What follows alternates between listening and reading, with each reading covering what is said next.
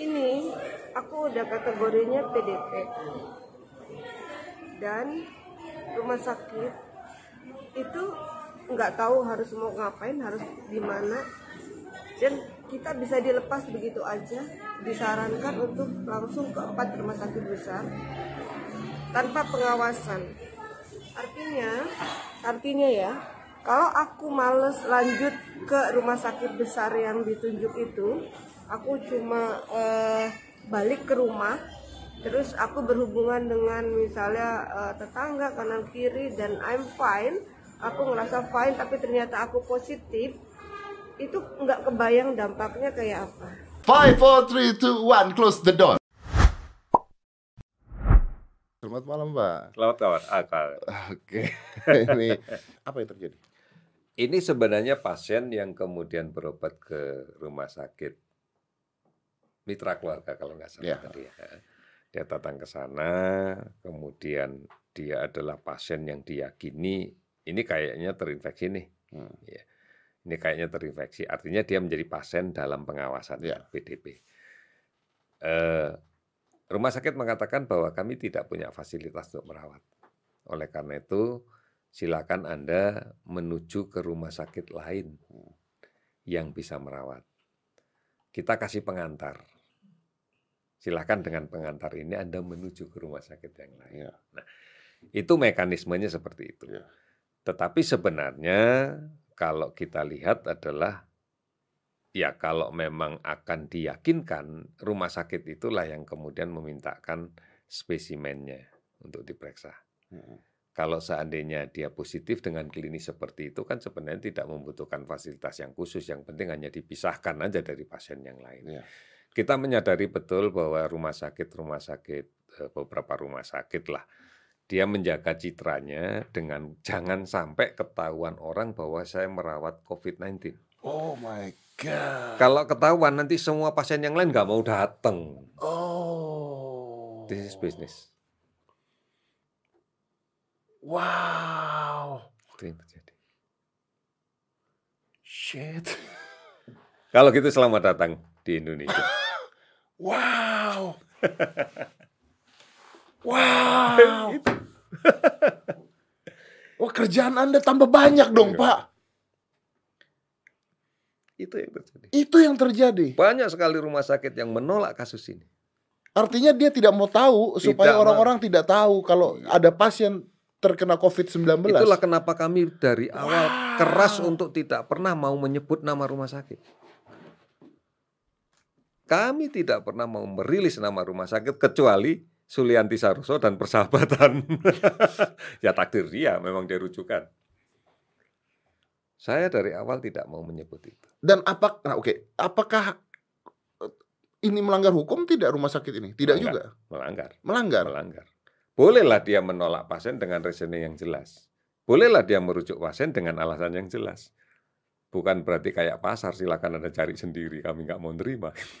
Oh, artinya begini Pak, artinya walaupun dari eh, presiden atau dari Kementerian Kesehatan eh, Pak Hmm. Yuri sendiri eh, sudah memberitahukan bahwa, bahwa rumah sakit itu harus siap terhadap hal ini, Iya, harus ada ruang isolasinya dan Iya, sebagainya. betul. Tapi pada kenyataannya ketika pasien datang rumah sakitnya Tidak. swasta kemungkinan Iya, tidak mau diketahui oleh siapa pun bahwa dia merawat pasien COVID. Karena dia tahu, oh jangan ke rumah sakit itu ada pasien COVID-nya. Wow. Inilah yang kemudian Pertamina sebagai salah satu BN tegas kemudian sudah rumah sakit Pertamina Jaya semua kosongkan ini hanya khusus untuk COVID. Pasien selain COVID pindahin ke rumah sakit lain. Oke, Berlawanan. berlawanan. Tapi kan harusnya ketika ketika eh, itu datang pasien itu datang ke Iya. rumah sakit tersebut Hmm. harusnya langsung diisolasi dan sebagainya Ya, atau paling dipisahkan. tidak ada mekanisme yang harus dijalankan dan kemudian kalau memang dia akan merujuk, rujuklah dengan benar sehingga dia nggak usah ngomel-ngomel gitu loh. Saya dibiarkan, Iya, iya. ditelantarkan kan seperti itu. dan dan gimana caranya menyelesaikan rumah sakit yang jumlahnya begitu banyak di Indonesia Iya, dengan inilah inilah yang jadi PR besar kita. Kita tahu bahwa rumah sakit itu ya bukan tidak lagi mengemban fungsi sosial ya. Rumah sakit itu bisnis kok sekarang. Oh Hotel yang eh, apa eh, romboynya nurse gitu lah. Iya, iya. Dan dan pem- sikap pemerintah dari Kementerian Kesehatan sendiri untuk Regulasi sudah jelas. Silakan kalau memang tidak mungkin mungkin tidak mampu merawat silakan tetapi kan ada mekanismenya. Buatlah rujukan yang baik, antarlah dia Iya. atau berikanlah pemeriksaan penunjang dulu yang lengkap baru dikirimkan. Oke, nggak apa-apa. Tapi Tetapi ada sanksi. tidak seperti itu. Iya, makanya. Tapi apakah ini kan bukan Iya, satu? Apakah iya. ada sanksinya? Jelas ini nanti? etikanya nggak benar ini. Apakah ada sanksinya untuk mereka? Kita akan berbicara dengan asosiasi rumah sakit ada asosiasinya kan. Ya silakanlah Anda kartu kuning dan sebagainya. Kalau masih aneh ya tinggal kartu merah gitu aja. Undang-undang rumah sakit tegas kok. Ada mekanisme. Memang tidak harus semua pak rumah sakit itu menerima semua pasien tidak. Tentu ada kapasitasnya kan. Misalnya ada rumah sakit didatangin oleh kasus bedah dan dia tidak punya dokter bedah, is oke, okay. silahkan dirujuk ke tempat lain. Tapi, ini ada bencana, mekanismenya. Pak. Ini kan betul. bencana. This is- ini kan Betul. bukan bukan masalah usus buntu, Iya. Pak. Ini ini ini masalahnya adalah prosedurnya yang tidak elegan. Boleh dia mengatakan bahwa kami nggak bisa, tetapi kekecewaan pasien kan jelas itu tadi. Apa yang diucapkan oleh pasien itu kan kecewa banget. Saya kok dibiarkan saja seperti ini itu kan. iya. Sebenarnya kan dia tidak menuntut dirawat. Tetapi saya diberikan alternatif yang elegan lah gitu loh. Diantar kek, diapain kek gitu loh. Tapi enggak. Ini enggak. inilah, inilah problem kita. Inilah masalah kita. Cukup banyak. Anda nggak stres, Pak? Ya stres lah ya. Ya, tetapi kan saya harus bisa mengatur kapan harus stres, kapan enggak.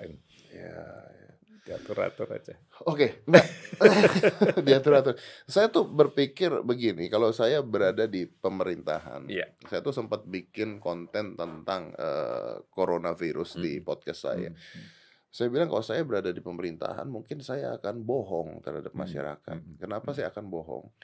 Karena kalau saya eh, terang-terangan dan sebagainya membuat masyarakat panik, ini malah senjata makan tuan. Betul. Saya lebih baik bergerilya di belakang untuk menyelesaikan masalah ini, tapi membuat masyarakat tenang. Gitu. Iya. Kan ada white lies ya, Iya. kebohongan putih Iya. gitu pak ya, yang supaya itu eh, menenangkan gitu.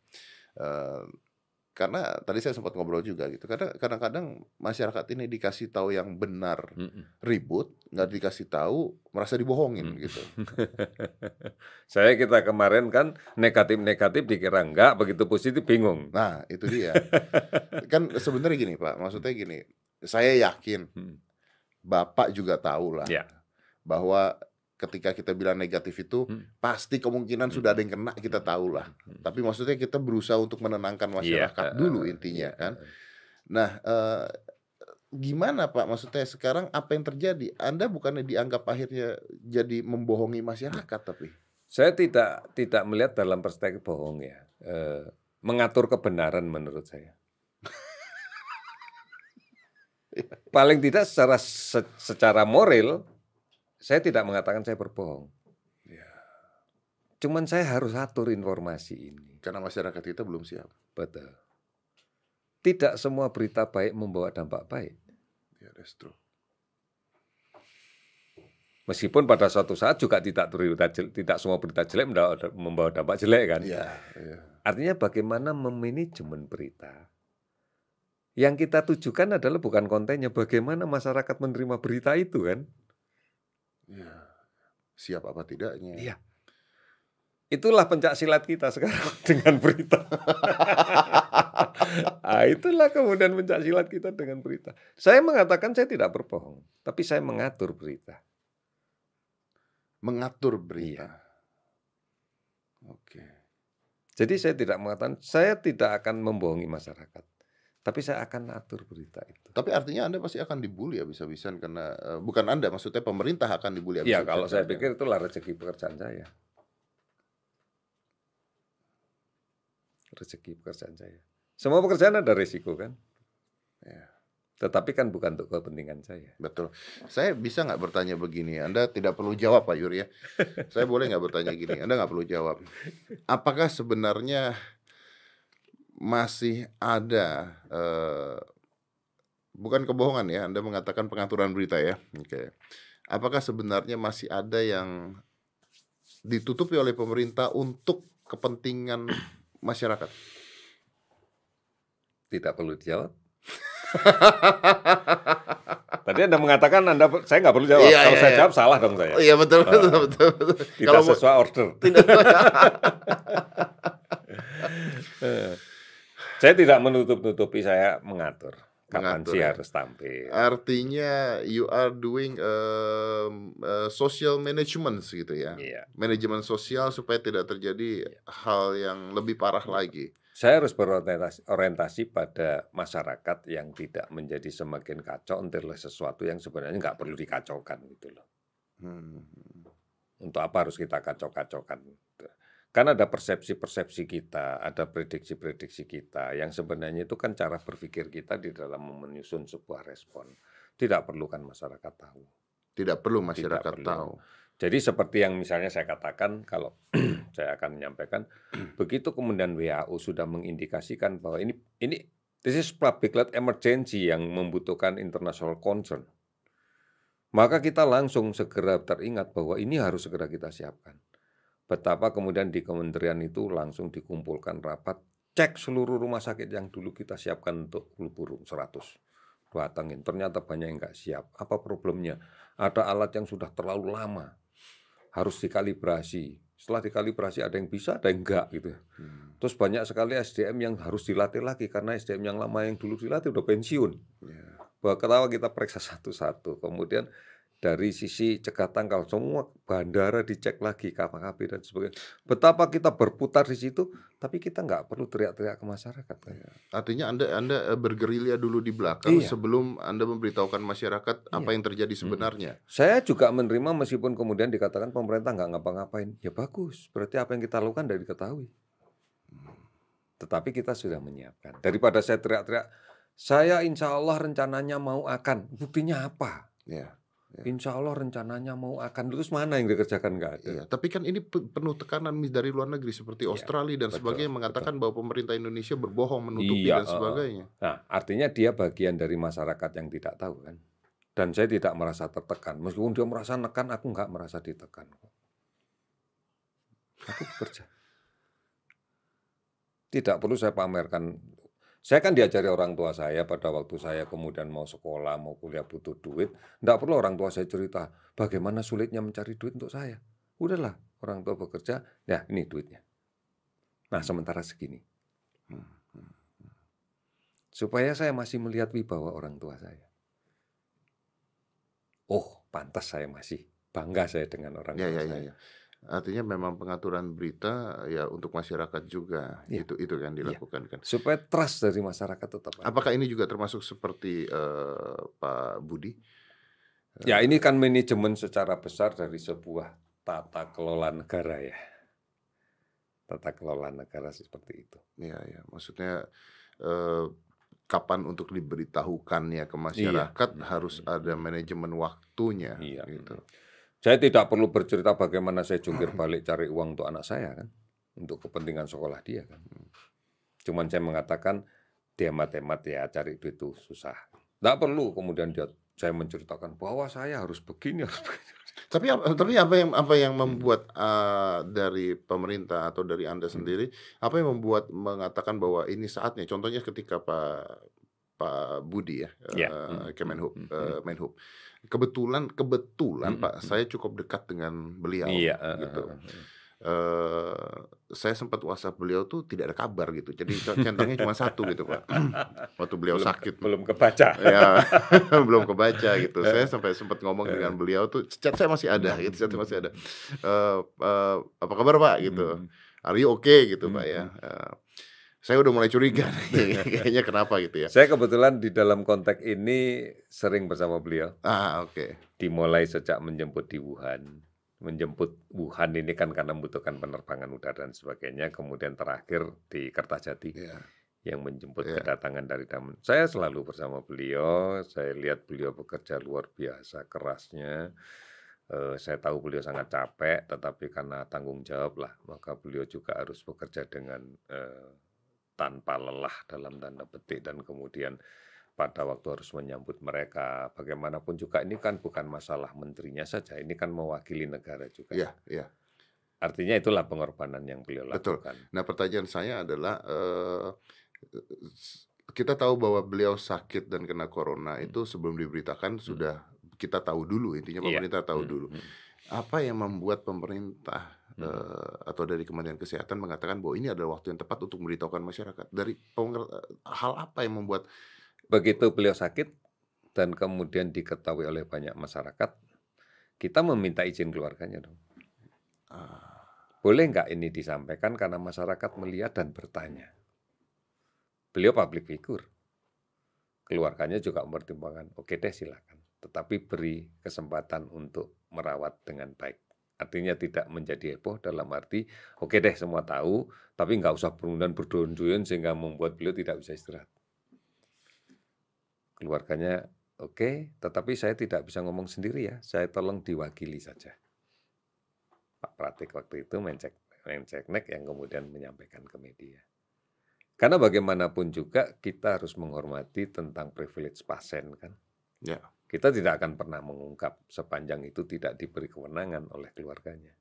ya Jadi seandainya beliau tidak keluarganya tidak berkenan untuk mengungkap ya kita tidak akan ungkap sama ya sekali. ya saya Sehingga menimbulkan pertanyaan besar yang yang sama-sama kita tahu. Iya. Nah, dengan penyebaran coronavirus seperti ini atau COVID-19, Hmm. Pak, artinya, artinya, Hmm. amit-amit, Pak ya, artinya seorang presiden pun bisa kena. Bisa. Kenapa tidak? Justru itulah maka kita jaga. Tapi kan begini, Pak ya, amit-amit, Hmm. dijaga bagaimanapun kemungkinan bisa kena. Iya. Hmm. Apakah pemerintah kita tuh sudah berpikir sampai sejauh itu? Ya. gitu? Sudah, Itulah sekarang rapat kabinet online semua. ya. Dan kemudian kita meminta beliau tidak usah salaman dengan siapa pun. Dan kita meminta bahwa rapat kabinet dilaksanakan di ruang yang lebar. Hmm. Dan kita juga meminta eh, bahwa orang yang berada di sekitar beliau betul-betul orang yang eh, bersih dalam konteks penyakit. Oke. Karena setahu saya tes COVID-19 itu hari ini dites Hmm. negatif, besok bisa kena kan? Betul, ini kan berproses ya. Ini kan proses kan? Berproses. Nah, ibaratnya begini, kalau kita mau bargaining itu, eh, seseorang begitu kemasukan virus, katakan kita bilang saja satu gitu ya, belum tentu dia sakit. Belum tentu sakit. Karena setelah virus ini bisa bereplikasi, katakan bisa harus jadi 10, baru dia sakit. Baru muncul panas, Hmm. baru muncul batuk. Nah, satu saat akan masuk ke tubuh seseorang, dan orang itu memang memiliki daya tahan tubuh yang baik. Hmm. Virus ini nggak sempat jadi 10, bertahan di 4, 5, 6, Dan tidak 4, jadi 5, 6, nggak pernah sakit. Tapi dia bisa menjadi indung. Dia membawa. Dia bisa menyebarkan ke Betul, orang lain. Oke, betul. Oke baik. Nah, eh, kenapa eh, di berita hari ini eh, Presiden mengatakan saya sudah tes, tanya aja sama ingat tes hasilnya. Kenapa tidak langsung Presiden mengatakan saya negatif? Pertanyaannya adalah, Pak, bagaimana hasil tesnya para menteri? Ah, Jawaban presiden tanya aja sama yang dites. Bukan pertanyaan ke Pak, bagaimana Bapak? beritanya itu loh. Iya, Tapi berita yang keluar adalah itu. saya ada di situ kan. Tapi Bapak tahu nggak berita yang keluar itu? Saya ada di tempat itu waktu beliau mengatakan. Karena berita yang keluar adalah Bapak Presiden mengatakan hasil tes saya tanya aja sama yang ngetes. Hasil tesnya tanya saja pada yang ngetes. Dan kita sudah mengatakan dari awal, ini kan general check up. Bukan pasien. Hmm. Maka saya tidak punya hak untuk mengungkap. General check up hasilnya diberikan kepada yang di check up. Hmm. Ini loh hasilmu. Oke, Kalau ini pasien diserahkan ke saya karena saya dokternya. ya. Ini Tapi kan akan membuat pertanyaan apakah eh, apabila Bapak Presiden terkena, apakah pemerintah akan jujur? kembali lagi bahwa kita harus mengelola berita. Ya, tidak semudah itu intinya ya. Iya. ini figur negara. Ya, di situ aja Donald Trump saja pada saat itu menolak untuk diperiksa. Boleh mengatakan menolak, tapi sebenarnya kan juga diperiksa. ya, Satu sisi sebagai manusia kita harus melindungi kan, dan harus dengan data objektif. Masalah kemudian dia mengatakan bahwa dia menolak diperiksa itu kan bahasa aja. Karena bagaimanapun juga kita tetap harus menjaga negara ini dan figur-figur negara. Ini bukan sesuatu yang kemudian kita anggap sepele, ini penting. Ya, ya. Ini penting. Kalau sudah sebuah seorang pimpinannya sudah dalam keadaan sakit, pasti yang dipimpin juga moralnya turun juga dong, down juga dong. Ya, betul. Tapi kami meyakini oh presiden sehat karena kita jaga. Oke, saya kok merasa bahwa eh, masyarakat kita atau pemerintah yang kurang sosialisasi kepada masyarakat kita. Saya kemarin, saya kemarin eh, ke Pekanbaru, Pak. Mm-mm. Kebetulan saya ada seminar karena saya Mm. sudah kontak tiga bulan yang Iya, lalu. eh, Saya mau cancel tidak bisa karena ada kontraknya dan Mm. Pemkot daerah tersebut masih memperbolehkan masih untuk mengizinkan berkumpul pertemuan. ya. pertemuan sebesar 1.500 orang. Mm. Di opening Mm. seminar saya mengatakan bahwa ini Jakarta sudah ribut Hmm. lockdown, Hmm. sudah Hmm. ribut Hmm. Pak Anies Baswedan ngomong Hmm. begini-gini. Hmm. Saya saat ini bertemu dengan 1.500 Hmm. orang di depan saya, walaupun saya tidak mau bertemu salaman dan Ya, sebagainya. Tenang-tenang aja. Eh, anda tenang-tenang saja. Anda ini pede. Anda ini orang-orang yang pede. Terus saya bilang lagi, tapi masalahnya pede dengan tolol agak beda tipis. saya, saya- saya bercanda seperti itu. Mereka ketawa karena itu candaan, Pak. Iya, ya iya. itu candaan. Tapi eh, yang jadi masalah di sini adalah ketika saya juga ke airport dan sebagainya, saya melihat ada orang-orang di sana eh, si petugas airport ya, petugas airport Hmm. yang sebenarnya tidak perlu pakai masker dia pakai masker. Hmm. Contohnya seperti itu. Hmm. Masih melihat petugas airport yang ketika memeriksa eh, apa namanya badan itu Hmm. masih Thermal megang-megang dan sebagainya. Nah, ini apa yang terjadi? Kenapa kenapa bisa pemerintah tidak bisa nyampe ke mereka bahwa ini tidak seperti ini gitu? Ya, eh, ini salah satu dari luasnya negara kita, Sabang sampai Merauke, bagaimana disparitas itu muncul bukan hanya di dalam konteks infrastrukturnya, bagaimana di dalam konteks dalam bentuk fisik aja sudah kelihatan ya, gitu ya, bedanya macam-macam. Saya juga selalu mencari waktu pada saat pagi hari di perjalanan untuk bisa berkomunikasi dengan Radio Republik Indonesia pada wilayah itu. Saya juga sempat berbicara di Toli-Toli, kemudian eh, di eh, Atambua, kemudian besok pagi jadwal saya adalah dengan RRI, salah satu RRI di eh, Sangihe. Dan saya selalu minta diberi ruang untuk bisa berkomunikasi dengan pendengar langsung.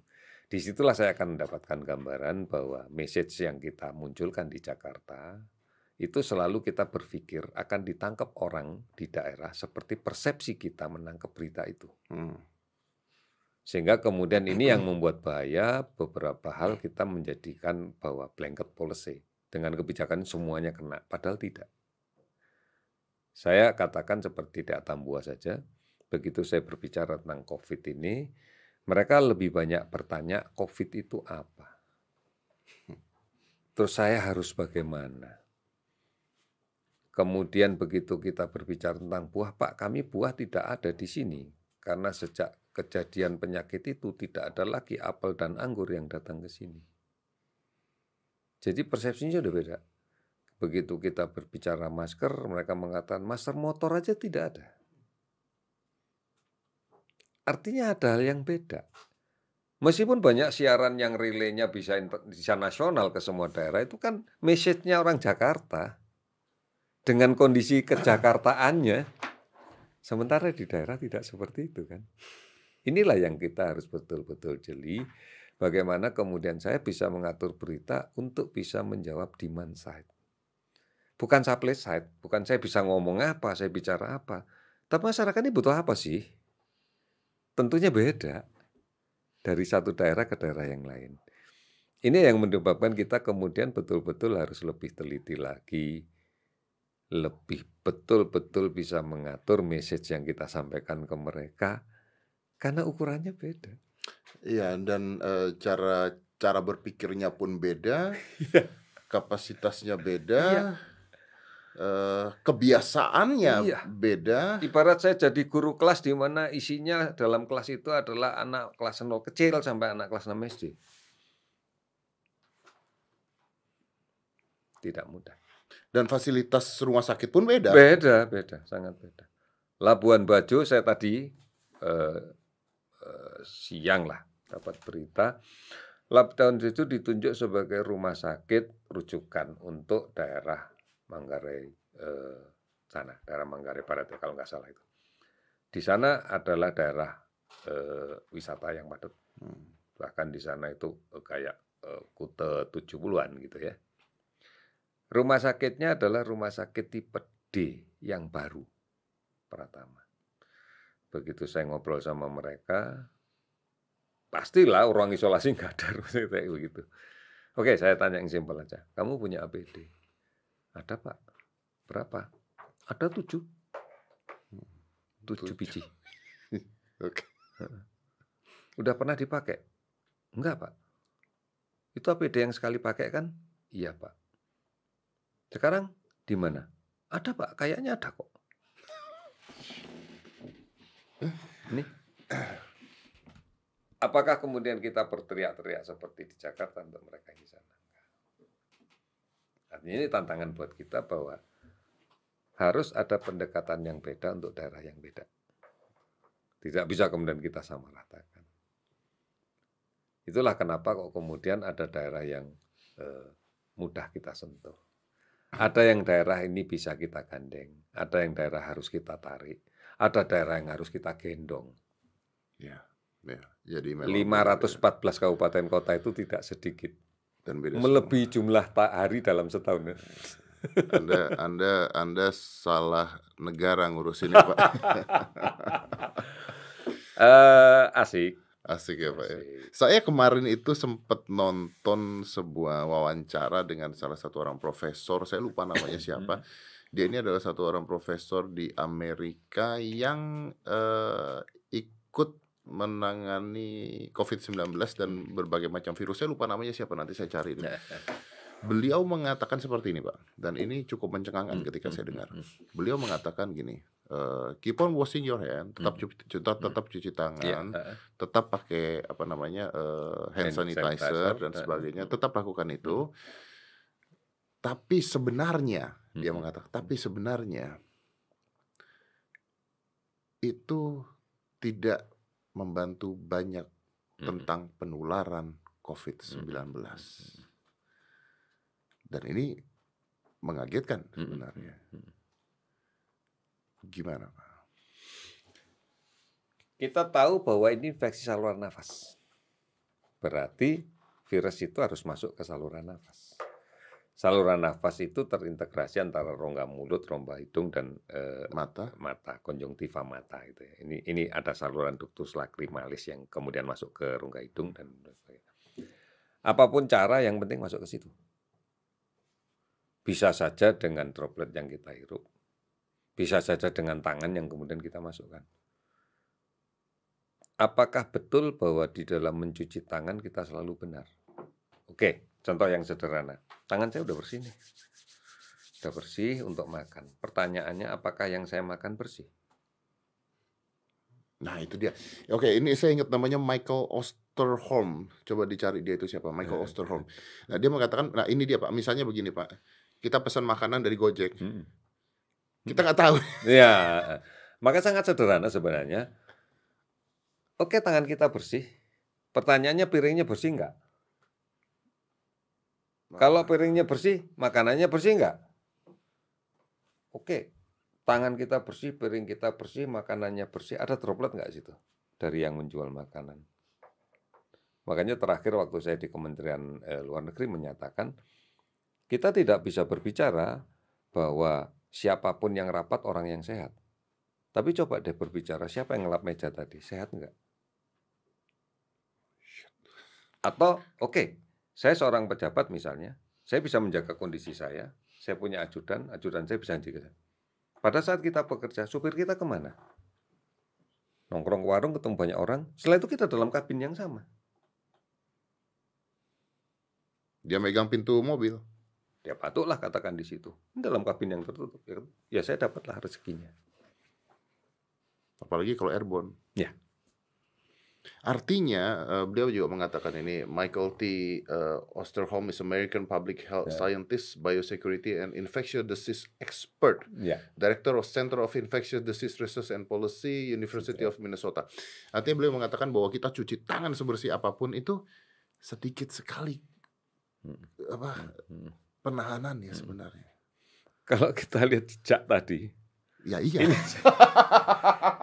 sesuatu yang sederhana yang sering kita lakukan dan itu berdampak masa. Kadang-kadang seorang ibu itu ingin membuat anaknya bisa makan dengan lahap, digendong. Ayo makan sambil di pinggir jalan, sambil lihat mobil. Piring bersih, sendok bersih, makanan bersih, tapi pada saat perjalanan menuju mulut kan di pinggir jalan sambil liatin mobil, suapin, suapin. Sakit masuk. Kepala saya jadi ngomong sama Pak Yuri.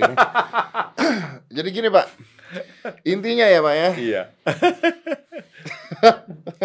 Artinya masalah kita cukup banyak. Masalah kita gitu besar. ya. Tapi ini gini Pak, coba saya saya Bukan mencoba untuk me- apa merangkum ya Pak ya. Iya, iya, iya. Artinya gini, kita cuci tangan tetaplah lakukan. Iya. Eh, menjaga kebersihan tetaplah Iya, lakukan. betul. Tapi sebenarnya yang benar-benar harus kita lakukan adalah menjaga imunitas tubuh kita. Iya, betul. Karena apabila imunitas tubuh kita bagus, maka si virus itu masuk, Betul. belum tentu dia berkembang biak di tubuh kita walaupun virus itu masuk ke Ada di tubuh kita. tubuh kita. Dan meningkatkan eh, imunitas tubuh kita harus Hmm. dilakukan bukan dengan cuci tangan sebenarnya, Iya, bukan. tapi dengan apa? Ada banyak faktor yang berpengaruh. Kita tahu bahwa imunitas itu adalah protein kalau kita mau lihat strukturnya. Artinya bahwa bahan bakunya ada. Asupan gizinya cukup. Asupan gizinya benar.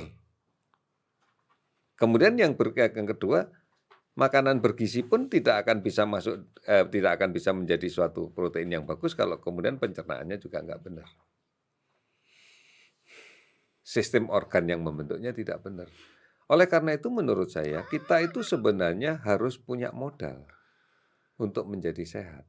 Yaitu Di antaranya pola hidup bersih sehat. Karena saya dari awal mengatakan sakit itu bukan takdir. Sakit itu pilihan. pilihan. Ya. Ya karena memilih sakit kok. Iya. Ya biarin aja. Iya. Karena dia memilih gitu loh.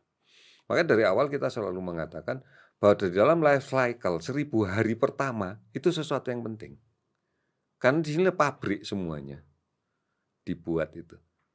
Seribu hari pertama kehidupan dimulai dari hamil sampai dia umur seribu hari.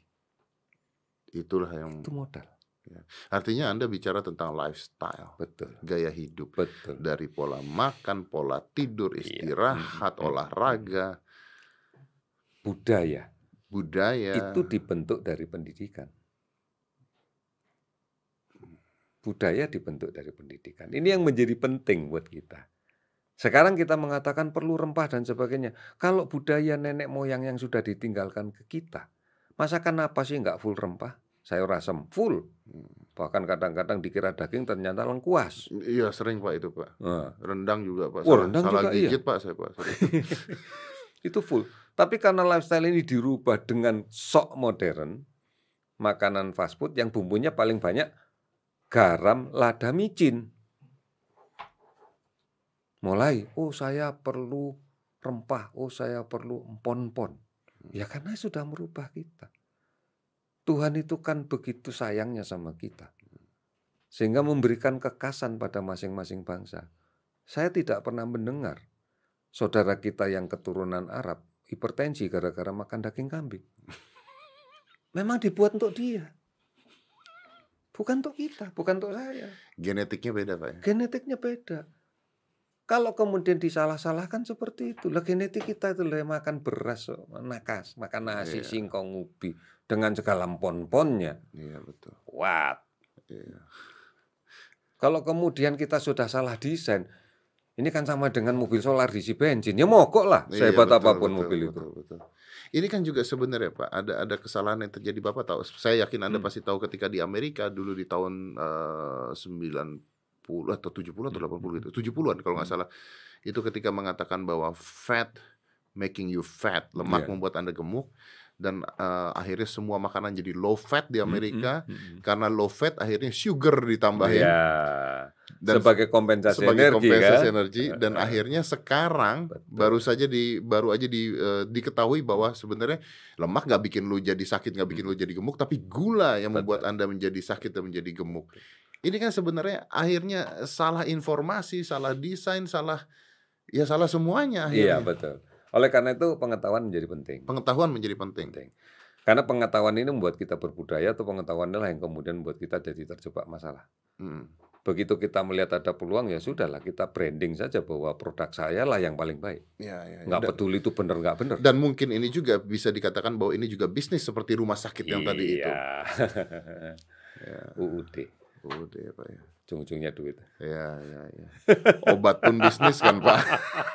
Five, four, three, two, one, close the door.